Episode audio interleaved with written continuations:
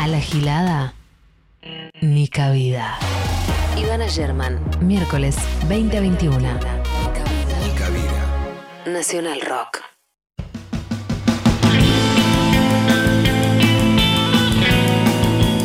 Estamos bien, estamos ok. Hola, hola, bienvenidos a un nuevo. Bueno, decir bienvenidos a un nuevo miércoles. Cuando son las 8 y 6 de, de la noche, habla, habla mal de mi horario de, de despertador, digamos. Pero para nosotros, aquí, nuestra llegada a Nacional Rock es los miércoles a esta hora. Así que bienvenidos al miércoles, a este nuevo miércoles en Nica Vida. Aquí nos encontramos hasta las 9 de la noche para hablar de algunas cuestiones que hacen a la agenda de género y otras aledañas que puedan llegar a ser tangenciales a, ese, a esa agenda.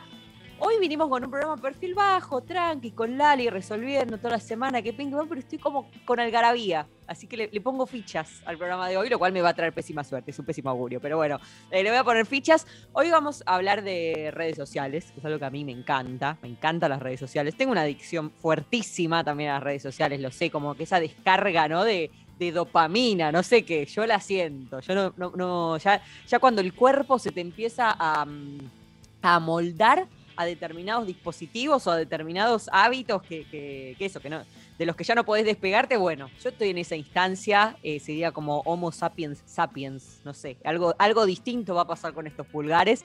Eh, pero de lo que vamos a hablar puntualmente es de un fenómeno que las últimas semanas volvió a estar en agenda, quizás los últimos días, fue, fue un ataque breve, fue como un pico, pero digamos, es un fenómeno que es eh, habitual en la agenda, si se quiere, de redes, en la agenda de Twitter, que fue la reacción conservadora al trabajo, la reacción conservadora de un grupo de periodistas, casi todas ellas eh, mujeres, sobre precisamente eh, las, asociaciones y las interacciones entre los referentes de la derecha, de la nueva derecha, de la derecha libertaria en Argentina, y que despertó precisamente un ataque que podría decirse coordinado, más allá de si, si hay algo para cuestionar del trabajo o no, despertó precisamente esa misma reacción conservadora de la que intentaba dar cuenta. Y eso, bueno, trajo el tema de nuevo a la mesa, pero aún lejos de estos casos en los que hay una organización adrede contra determinado grupo, la violencia en redes es un fenómeno que tiene en general una, una, carga machista fuerte.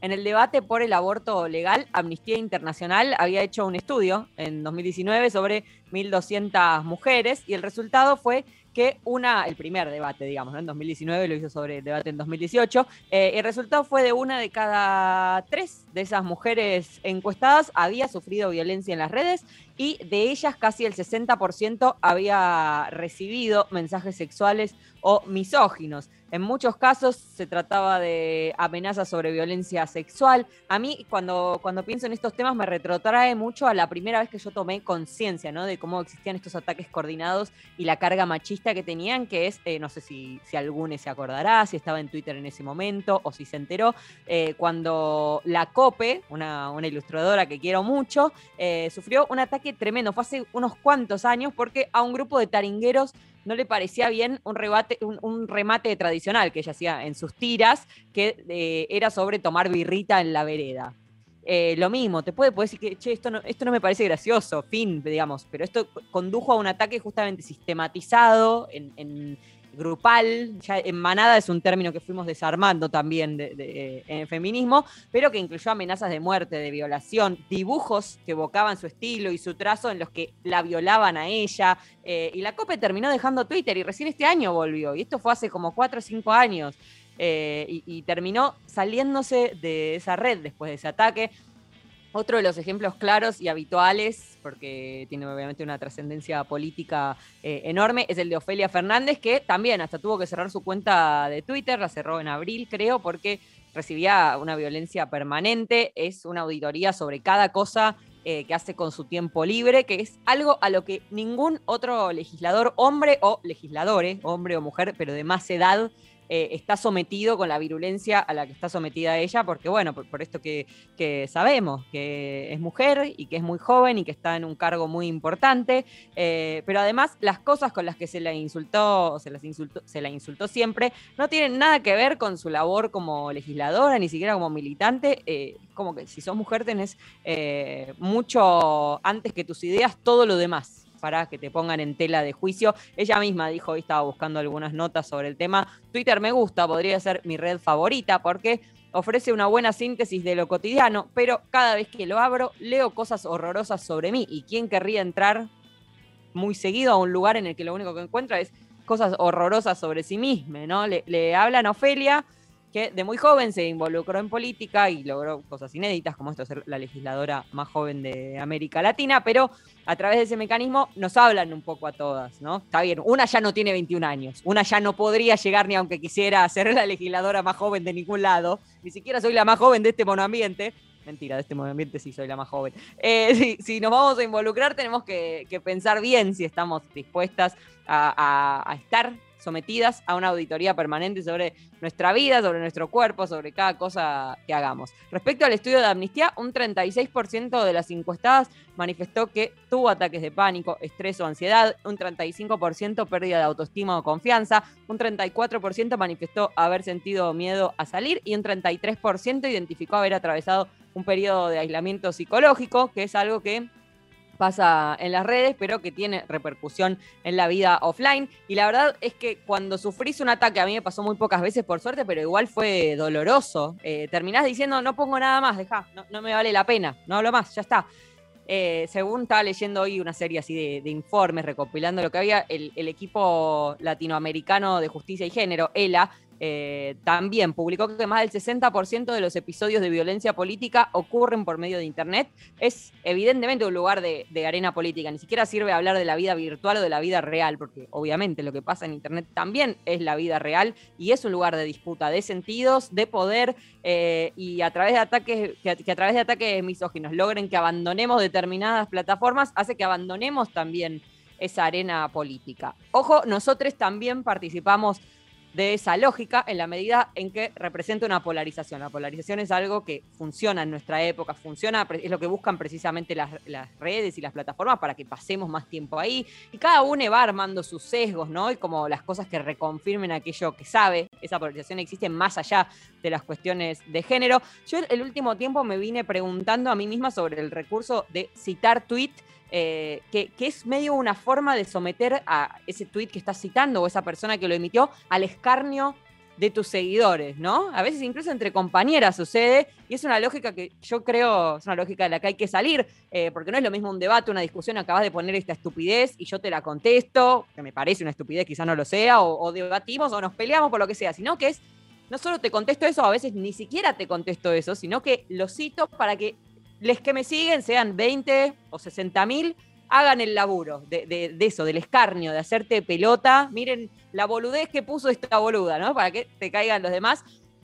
Eh, es un mecanismo muy, muy habitual entre, entre adversarios, entre oponentes, y eso pasa a veces en discusiones incluso de gente que está, eh, no, quiero decir de un mismo lado, si justamente estoy hablando en contra de, la, eh, de, la, de esta polarización, ¿no? pero que, comparte un sistema de ideas, y ni que hablar sobre el debate en torno a a esos discursos que nos parecen peligrosos. Siempre es Ivana Nadal el ejemplo, ¿no? Y citas su mensaje para refutarlo con esta herramienta y con la misma lógica del escarnio, terminas amplificando ese mensaje. Eso también, no sé si es algo que hay que, terminar o que cancelar. Está bien quizás dar argumentos en contra de algo que no los tiene, no lo sé, pero es, como mínimo algo para, para cuestionarse.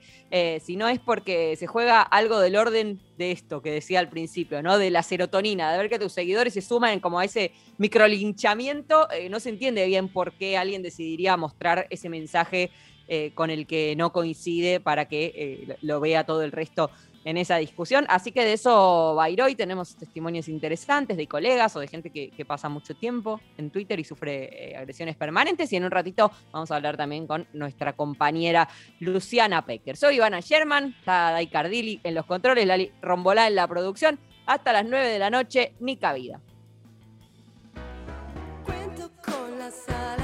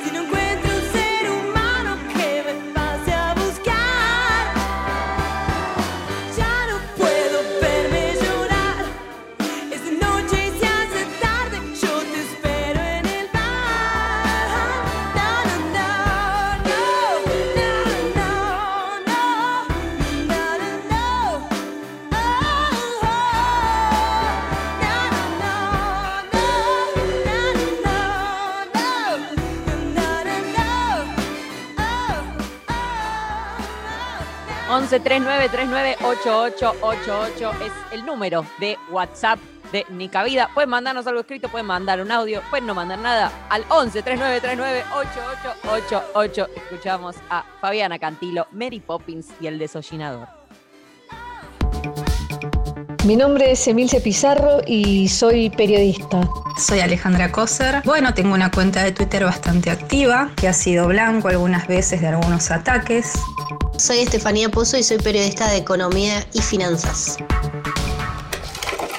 En mi ánimo, cuando me, sobre todo Twitter, me dicen cosas como, por ejemplo, un informe sobre agrotóxicos que titulamos en la radio ¿Cuánto veneno hay en tu plato? Me han respondido conchuda, mal cogida, se nota que estás aburrida. Yo esperaba algún número que rebatiera lo que estábamos diciendo, pero la cosa venía por ese lado. Al comienzo me, me chocó muchísimo porque nunca había recibido tanta agresión junta y sobre todo me daba muchísima bronca que no estuviéramos hablando, discutiendo el tema, sino que el eje estaba corrido en esos insultos hacia otra cosa.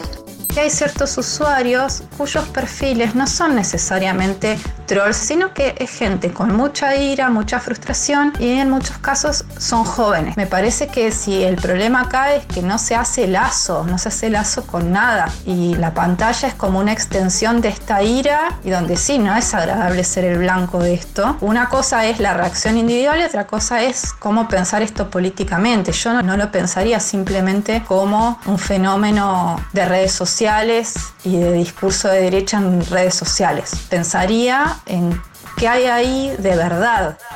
Lo que más me molesta es la descalificación personal y la persecución personal, porque hay eh, grupos que son muy violentos y tienen prácticas persecutorias, fascistas. Y lo que suele suceder es que durante un par de días no uso mis redes sociales porque no tengo ganas de, de recibir ese nivel de agresión y de violencia. Mi decisión fue empezar a bloquear a toda la gente que es violenta porque la verdad es que no es un intercambio que me interese particularmente tener. A veces es la propia horda de la cual nosotros también participamos. No es tan simple como, bueno, no miro Twitter y listo. Creo que las pantallas tienen este poder de demandarnos mucha atención y es más difícil cortar la atención cuando por supuesto están hablando así de una misma y además tergiversando el mensaje, o sea, es muy difícil sustraerse.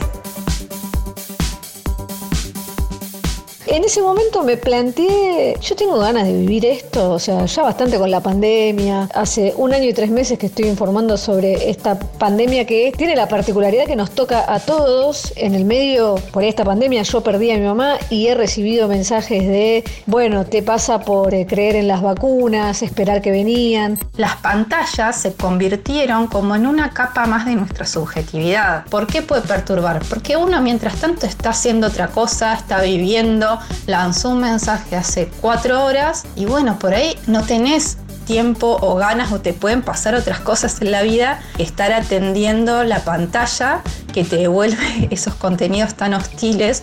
La manera es eh, seguir pensando a quién se le habla, ¿no? ¿Por qué se hace lo que se hace? En el caso nuestro, como periodistas, es pensar específicamente en nuestro público y, y seguir informando teniendo en cuenta eso, ¿no? La importancia que tiene para algunas personas recibir determinado tipo de información.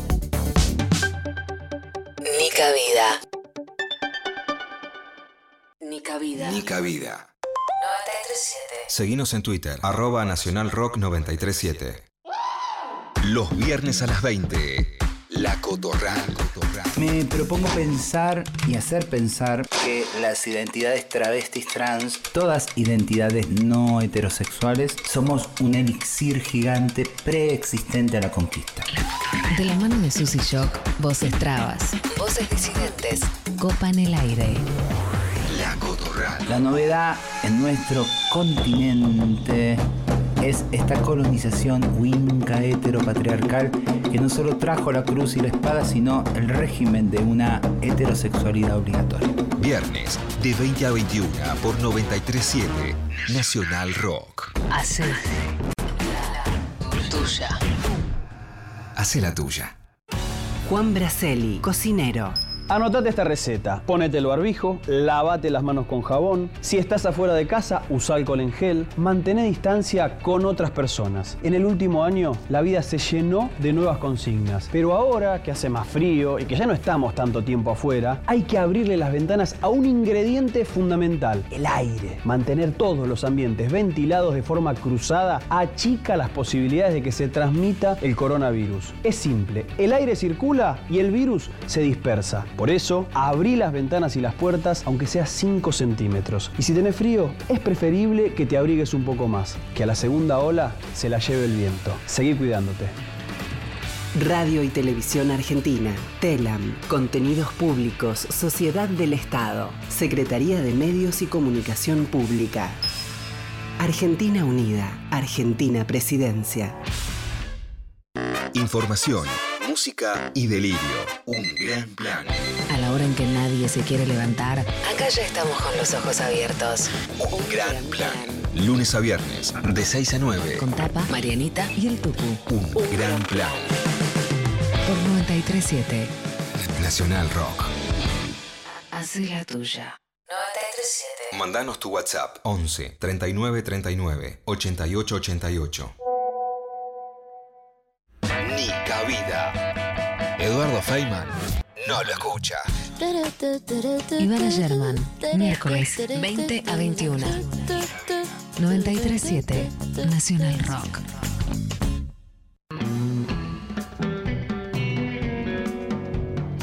Bien, escuchábamos hace un ratito a tres, eh, tres de las mujeres que se nos ocurrieron que más teníamos frescos como esto, ataques eh, que sufren con frecuencia. Ahora estamos comunicadas con una de nuestras compañeras en Radio Nacional, con Luciana Pecker, que, eh, bueno, sabrán, es periodista, es escritora, está todas las mañanas en Lo Intempestivo con Darío Starreichberg. Siempre hay un momento de duda antes de decir ese apellido, que uno lo sabe, pero igual siempre hay una, una dubitación si es que existe la palabra. Hola Lu, ¿cómo estás? Bienvenida a Nica Vida. ¿Cómo estás? ¿Bien? ¿Todo bien? Bien, muy bien.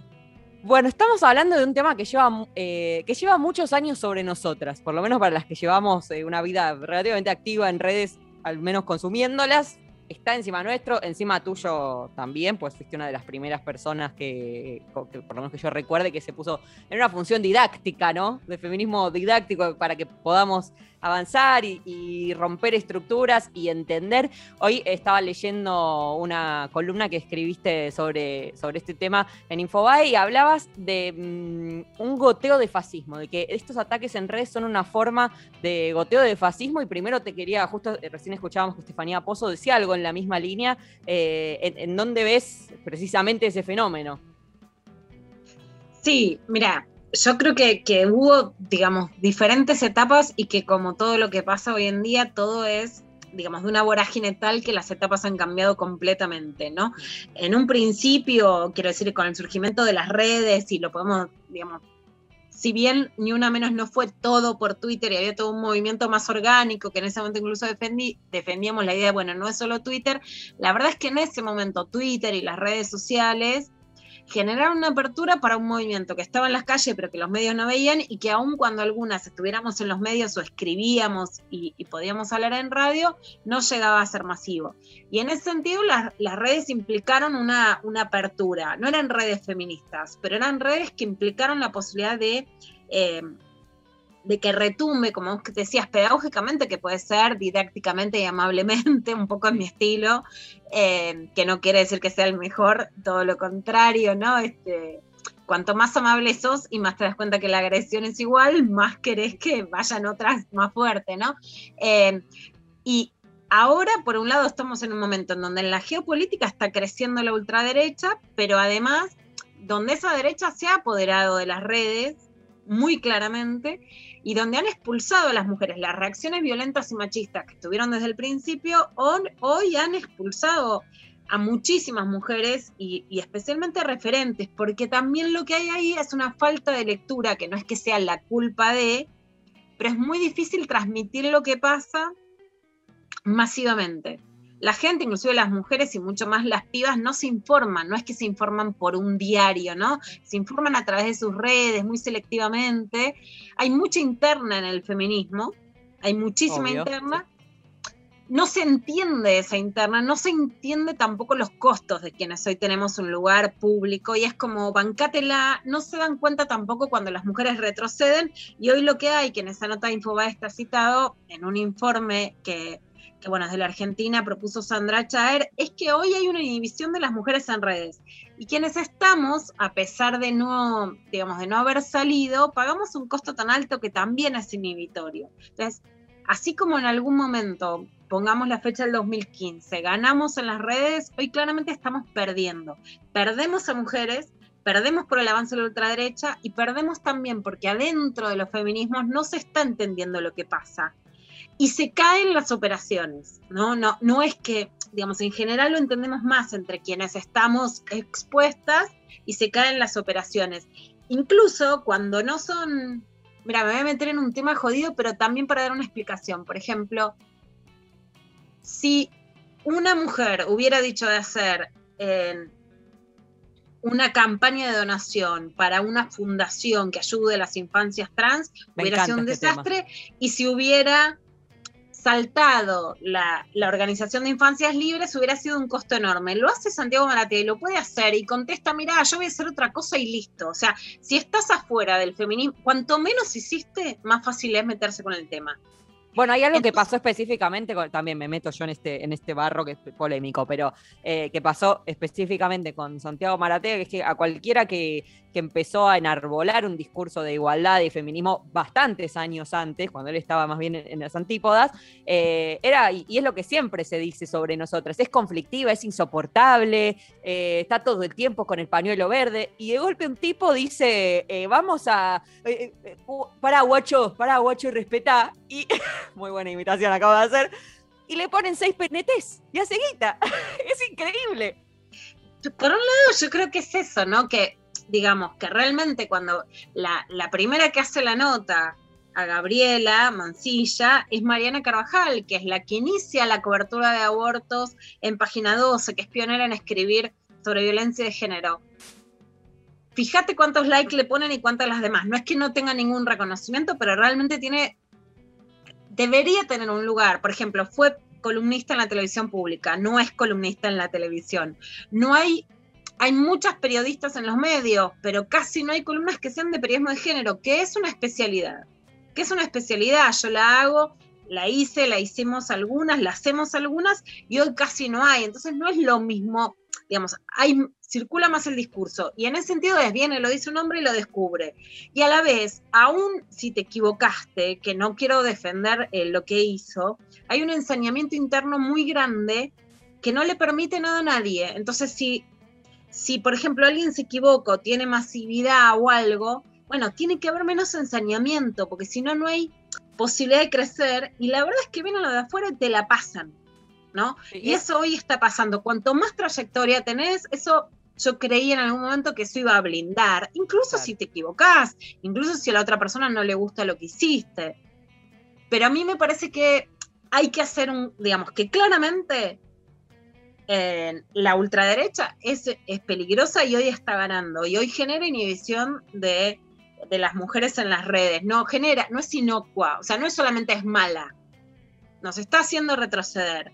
En un momento que además por la pandemia, que si bien ojalá tengamos esperanza de que retroceda, pero la calle, los encuentros, los lugares de, digamos, de crecimiento del feminismo no se pueden eh, generar, no se pueden No, sostener. ni una menos mismo nació prácticamente en Twitter, o sea, fue una, una cosa que se fue como haciendo un yenga uno arriba del otro a partir de, de una propuesta y, y casi que, bueno, al día siguiente, o no sé si fue un día o do- una semana después, eh, estábamos, eh, fue- o sea, yo fui a ese primero y, y era un mar de gente y, y fue por No, Twitter por y en la medida en que te expulsan de ahí, esa Nunca organización fue no- solo por Twitter, pero hay un tuit de Marcelo Claro. Ojeda que trabaja en la radio, que es el que dice, no vamos a hacer eh, nada ante el, el femicidio justamente en, de, de una chica de 13 años eh, que fue asesinada por su novio y por la familia de, de su novio. Y por supuesto que eso marca una etapa, pero marca una etapa que no era porque las redes sociales lo iban a permitir, sino porque las mujeres desembocamos y empezamos a tener resonancia de temas que había antes, había una estructura, había,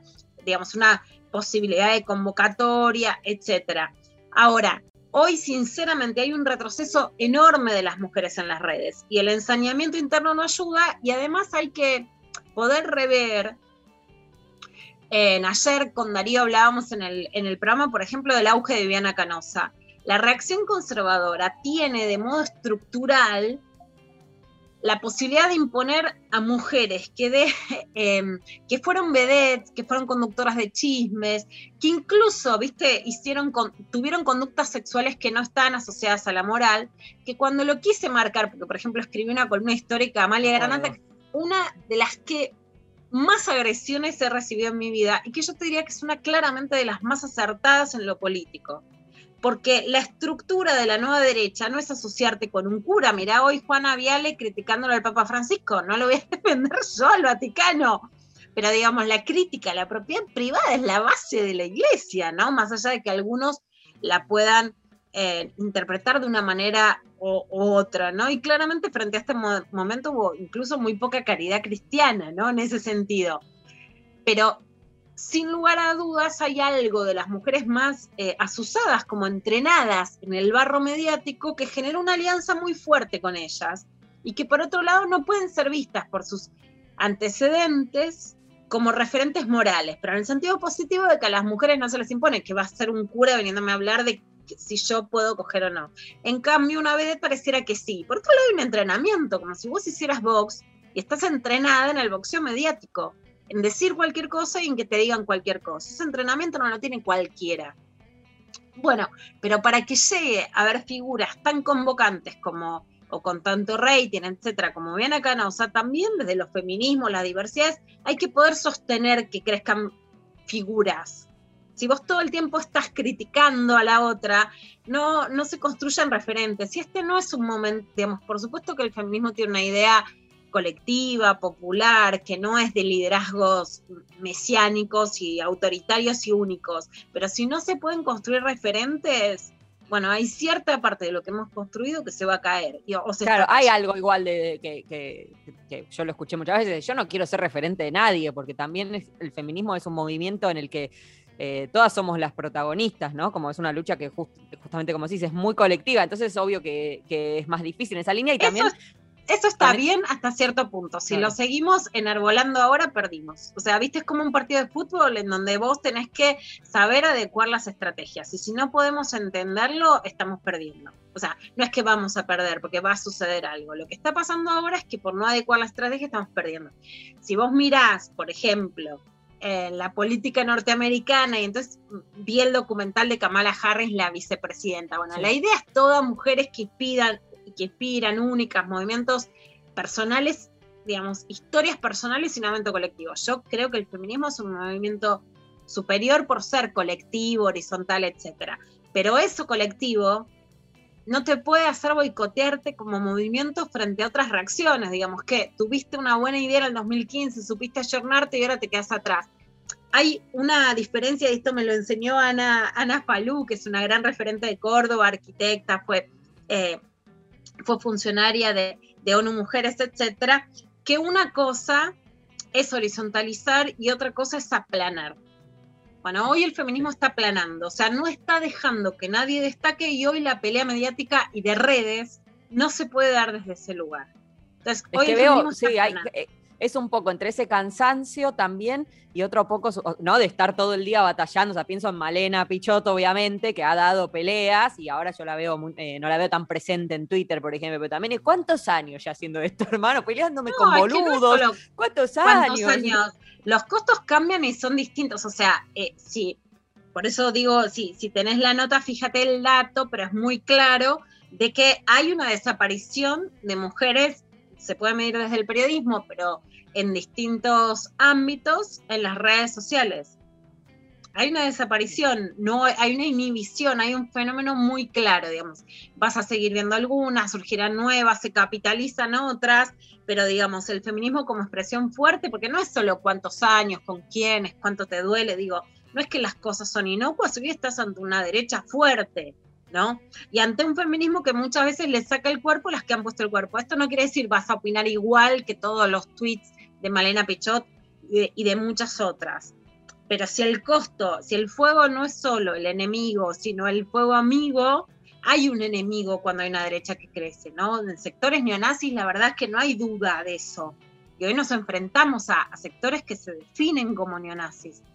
Pero el costo del fuego amigo es tan alto que está generando una inhibición también. A, a veces caemos nosotros también en esa lógica de la auditoría permanente, ¿no? Que los hombres no tienen, o sea, los hombres no enfrentan una auditoría permanente en cada cosa que hacen. La- más bien todo lo contrario. Yo reivindico mucho el derecho a la mediocridad. ¿Sabes qué? Yo quiero ser una mediocre como todos los demás, como todos los chabones, y que no me estén cuestionando cada rato. Déjame ser un poco mediocre a veces.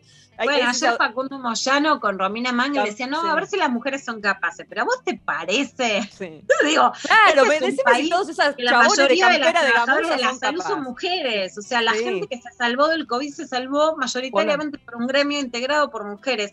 ¿A vos te parece que hay que demostrar todavía capacidad y Claro. que la reunión No, del pero lo que- gobierno Sí, lo, lo que te iba a decir es que capaz caemos a veces nosotras mismas en esa lógica de auditoría permanente sobre la compañera, sobre nosotras mismas, y, o sea, esto, la contracara de, este chiste del derecho a la mediocridad, es no parar porque no sé suficiente, no estoy preparada, no, siempre hay 100 libros más que tendría que haber leído, 80 marchas más a las que tendría que haber ido, eh, entonces por las dudas mejor no, porque eh, eso es auditoría sobre nosotras, eh, sobre las compañeras y la que sabemos que, pesa históricamente por esa desconfianza. ¿Cómo, cómo está ahí? ¿A quién, ¿A quién se cogió? ¿Cómo está ahí? Esa, esa cosa histórica que, que nos pesa y que entiendo que es una lógica que capaz tenemos que, que romper nosotras mismas.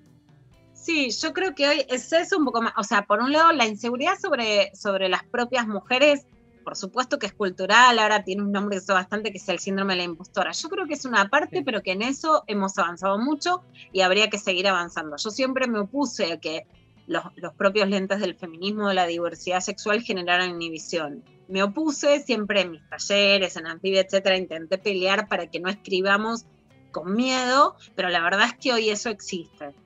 Eh, entonces generó una inhibición real más allá de las propias inhibiciones culturales del machismo, digamos, ¿no? Hay inhibiciones que hemos como, como si fuera un virus que autocultivamos. Y después sí creo que la auditoría sobre las demás es un problema. Se convirtió en un problema hoy de inhibición. La auditoría, aun cuando te equivoques, aun cuando se equivoquen, aun cuando no compartamos los modos, pero hoy produjo un fenómeno claro de retracción eh, de las periodistas y, y digamos, y comediantes y otras mujeres en, en el protagonismo en redes sociales. Lo último que te quería preguntar, pues has sufrido amenazas, no sé si, si algunas eran del orden físico, si alguna vez tuviste miedo que, eh, que pasen de verdad a la- al, al 1.0, a la vida offline, o si alguna vez pasó, que espero que no. Sí, sí, sí, no. O sea, yo lo que creo básicamente es que, es que en la Argentina todavía y en algunos momentos eh, estuvimos muy cerca, no, no hay situaciones similares a las de países como Brasil o Colombia. Todavía es que estamos cerca, digamos. ¿no? Porque hay una ultraderecha muy organizada y con fines muy claros, muy sentada en la ultraderecha, ¿no? O sea, eh, cuando, por ejemplo, este año en Instagram, pero te mandan un Falcon verde o un alias que dice Jorge Rafael Vidal, era algo que no hubiera pasado en la Argentina del 2020 y empezó a pasar en el 2021. Muchas veces tuve miedo, muchas veces, eh, digamos, me han pasado cosas que pasan de las redes sociales, no es que las amenazas que tuve fueron solo por redes sociales, sino de sectores neonazis y de sectores y de personas ligadas a abusos sexuales que denunció, que acompañé. Y en ese sentido, en lo personal, pero más allá de lo personal, sí creo que el feminismo tiene que ser más empático con las personas que ponemos el cuerpo. No es un chiste, da miedo, tiene muchos costos. Por ejemplo, cuando denunciaste muchos abusos sexuales, no podés ser vos la misma periodista que siga contando otros porque te equivocás en un dato y te meten en un juicio que te dejan afuera. Entonces, hay cosas que hay que lograr entender. A lo mejor hoy te piden compartime tal cosa. Bueno, cuando vos venís trabajando muy seriamente, te están buscando, tenés que ser muy cuidadosa. Y eso también hay algo de no entender lo que se está viviendo, que la gente eh, no entiende, digamos. Para, digamos, hay fenómenos de las amenazas o para decirlo con una palabra que en realidad es más taxativa de las intimidaciones, que hay que entender, que hay que saber lo que pasa, ¿no? Que no es lo mismo decir, yo eh, pienso que no es no, a ser la que denuncia, la que, la que escribe las investigaciones. Por supuesto, a alguien te puede gustar más, te puede gustar menos, pero sí creo que eso tiene que generar un respeto, una trayectoria y entender que también no siempre se puede poner el cuerpo, que hay que ser muy cuidadosas y que hay que cuidar a quienes pusieron el cuerpo en esos lugares, porque hay distintas dimensiones que pueden ser peligrosas. Bien, bueno, muchas gracias, Lu. La escuchan a Luciana Pecker mañana y de lunes a viernes a las 11 con Darío y María Stan Reichberg en lo intempestivo. Eh, nos, nos hablaremos, supongo, en lo que queda del año aquí en Nica Vida. Dale, encantada. Un beso enorme. Un beso grande. Era Luciana Pecker. ¿Nos queda cuánto? 15 minutos de Nica Vida, dale, 15 minutos. Nica Vida por 937 Nacional Rock. Más música. Nacional Rock. Termina el día lejos de casa. Estamos en la luna. Darth Vader, ¿qué pasa con esa paternidad? Y es una paternidad muy complicada la de Darth Vader. Un viaje por la música y la imaginación. Estamos en la luna. Pero el acto de redención del regreso del Jedi, para mí, lo trae para el lado de los buenos padres. O sea, si bien primero le corta una mano al hijo. No. claro, Eso es, no sé, es- detalle. es difícil. Yo con Esa mis hijos trato de no cortarles las manos. A ver, El mal. hijo también lo estaba atacando. De lunes a No, no, no. jueves, de 21 a 0, con Frankie Lando, Grisel D'Angelo y Agustín Camisa. Estamos en la luna por 937 Nacional Rock. Hace la tuya. Nica Vida. Viviana Canosa sintonizó por accidente y le tuvo que agregar plomero líquido a su shot de dióxido de cloro. Nica vida. Ivana Sherman. Miércoles, de 20 a 21. 937. Nacional Rock.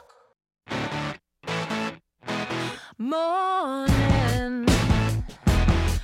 Windows open, what's so terrifying. Summer is as faded as a lone cicada call. Memories so bright, I got squinches to recall. Regret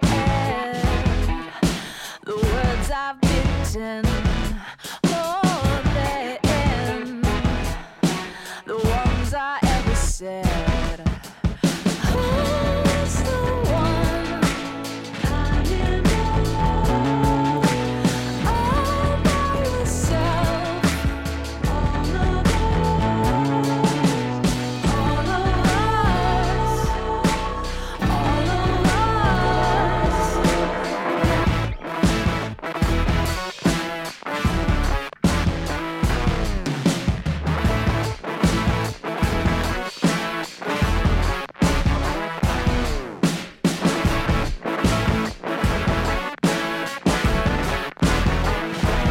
Escuchamos a Saint Vincent con Regret. Nos hacemos vulgares arriba con Lali. Ahora nos comunicamos exclusivamente a través de ese lenguaje. Eh, llega el momento de hablar con una de nuestras compañeras, como cada semana, del área de géneros de Radio Nacional. Hoy con Angie Siorciari. Hola Angie, ¿cómo estás?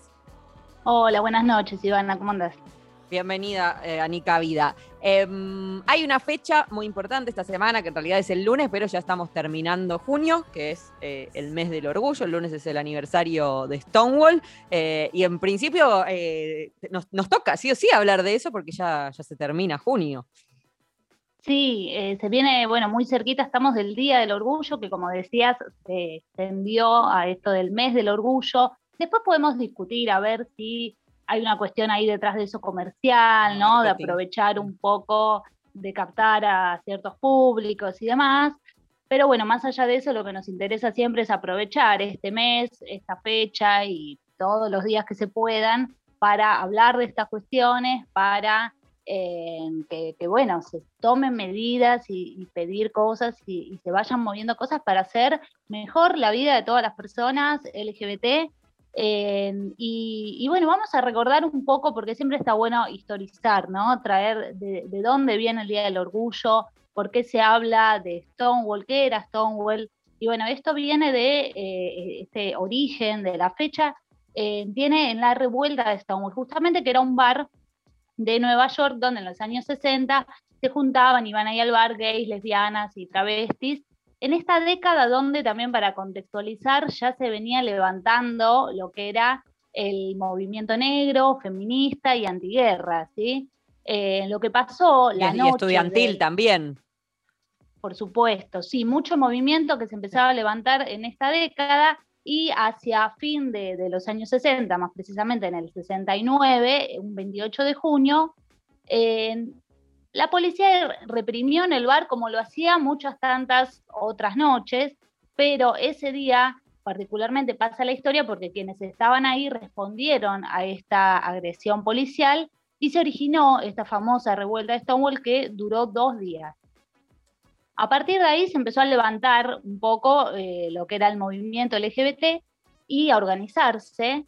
Y al año siguiente se hizo en la misma fecha, por primera vez, la Marcha del Orgullo Gay eh, en Nueva York. En este caso, que luego, bueno, la historia conocida se fue extendiendo alrededor del mundo y en la Argentina se empezó a hacer en 1992 eh, que después se mudó al mes de noviembre, que es como conocemos ahora, eh, en noviembre se realiza esta marcha todos los años. Por otro lado, para también seguir contextualizando, en este mismo año, en 1992, pero en julio y en Estados Unidos, después de la Marcha del Orgullo, que ya se venía haciendo hacía 22 años, eh, se encontró el cuerpo de Marsha Johnson, eh, flotando en un río. Marsha era una de las, eh, de las activistas travestis impulsoras de aquella revuelta. y cuando apareció muerta, 22 años después de, de la revuelta, después de la marcha, bueno, la policía consideró a la muerte como un suicidio. Eh, después, bueno, se empezó a investigar, se supo que ese mismo día había recibido agresiones eh, previo a su muerte.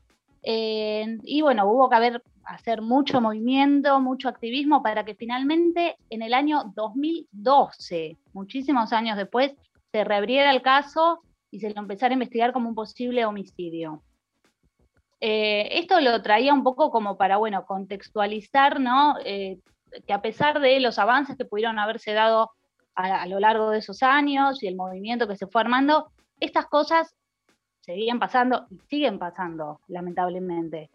Sí, hay, Eh, hay algo que decías hace al principio de, de la comunicación, de, mm, de que es un quizás un mes que se puede aprovechar para hacer una serie de reclamos, y la verdad que fue dentro de este mes que tuvo media sanción el cupo trans y estaba eh, chequeando recién porque la semana pasada tuvo dictamen en el Senado y estoy viendo que mañana finalmente, es como de hace media hora la noticia, mañana se trata a las 2 de la tarde hay sesión y quizás se sancione mañana eh, la ley de promoción del trabajo formal para el colectivo travesti trans, es, no sé, va a ser una noticia espectacular si sucede, que no sé, no sé quién podría votar en contra, pero lo mismo dije en diputados y hubo 11 votos en contra.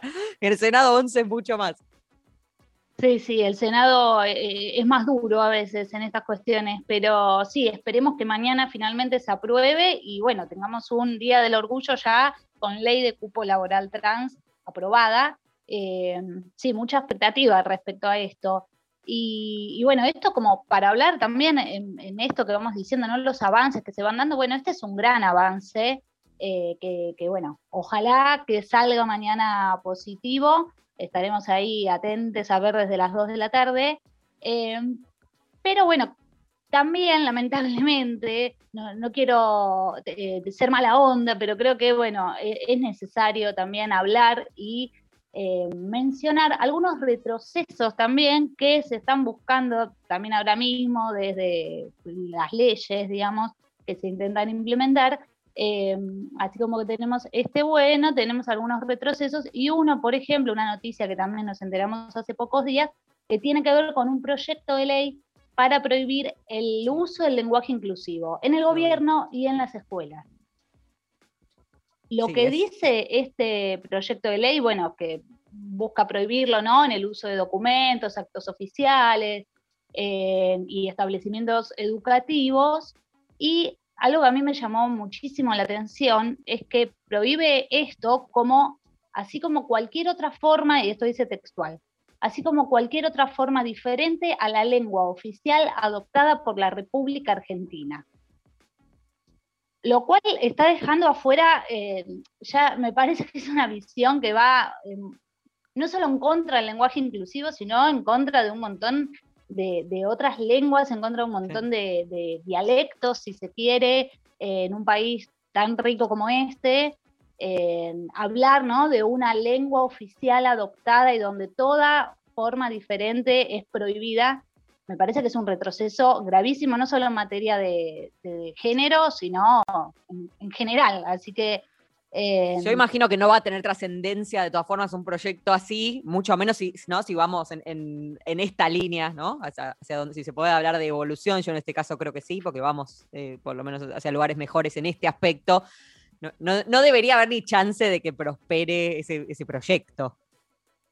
No, no, Además, realmente. esto- eh, sí, es lo que pasa, viste, como, no, pero la RAE no lo admite y se opone. Es como la institución, viste, anquilosada, intentando resistirse a algo que les pasa por encima. Viene el maremoto porque es lo que pasa de hecho, y lo sabe cualquiera que haya hecho semiología del CBC, no te digo un especialista en semiótica, que la lengua se usa de hecho, o sea, y sucede en el acto del habla. Entonces, eh, es muy difícil legislarla eh, eso, con, con- con- con un código, con un código penal, con un código civil, es, eh, no, tiene mucho sentido. Obvio No, puede haber no, como- reglamentaciones, pero un prohibir que se utilice, que si no te vas a la dirección, si hablas en inclusivo, los de, de- de chicas en la escuela, muchos hablan en inclusivo. A, a- a dirección, castigado después de, después de horas, se queda sin recreo. No tiene sentido. Sí, no, hay muchísimas cosas que, que, bueno, son la justificación de este proyecto que se presentó, que realmente eh, yo no, le- no les encuentro sentido alguno. eh, y buscando un poco, me, me encontré con dos ejemplos de, cuando hablabas, por ejemplo, del caso de la Real Academia Espa- Española, que muchos se justifican en esto para decir, no, la RAE no lo acepta porque es inapropiado, porque deforma el lenguaje y demás. Vamos a revisar dos definiciones que hasta hace muy poco aceptaba. En 2017 definía sexo débil como conjunto de mujeres. Y hasta el 2018, una de las acepciones de la definición de fácil, bu- buscaba la definición fácil, una de esas, decía dicho especialmente de una mujer que se presta sin problemas a mantener relaciones sexuales. Eso ponía, permitía la RAE hasta hace, ayer prácticamente, pero bueno, dice que hablar con la E, lenguaje inclusivo, deforma el lenguaje. Entonces, ahí es donde yo digo, ahí no estamos hablando de una cuestión gramatical ni lingüística. Claramente hay una cuestión ideológica eh, que, también que, está detrás de todo esto, cuando en realidad también un poco la justificación que le buscan es como no queremos entrar en cuestiones ideológicas y queremos hablar únicamente del lenguaje, cuando es todo lo contrario, viendo estos ejemplos. Sí, justamente negar el carácter ideológico que tiene el ideológico y de disputa, ¿no? Que tiene el uso del lenguaje inclusivo es, eh, eh, es, eh, es justamente desarmar el debate, no, nunca va, por carriles separados lo lingüístico, sí, usemos bien los puntos y hablemos bien y conjuguemos bien. Siempre cuesta mucho conjugar los verbos a la gente que odia el lenguaje inclusivo, es rarísimo. Como les cuesta conjugar correctamente y son tan fanáticos. Y uno diría, tiene una tabla con todas las conjugaciones al lado de la cama y se las practicas los subjuntivos antes de ir a dormir. Y después no pasa, confunden subjuntivos con condicionales.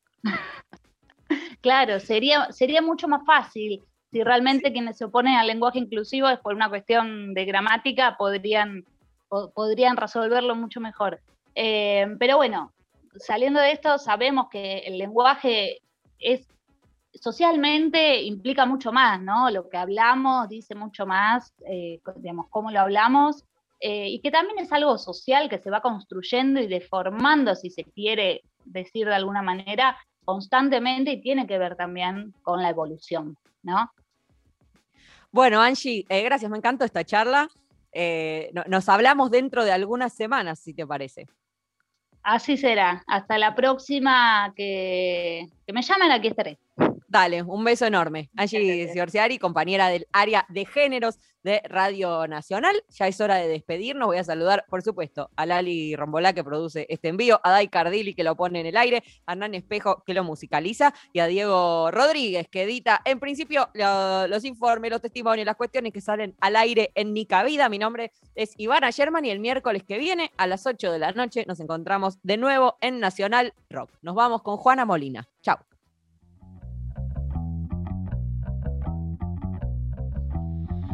Ferocísimo los ojos, ferocísimo.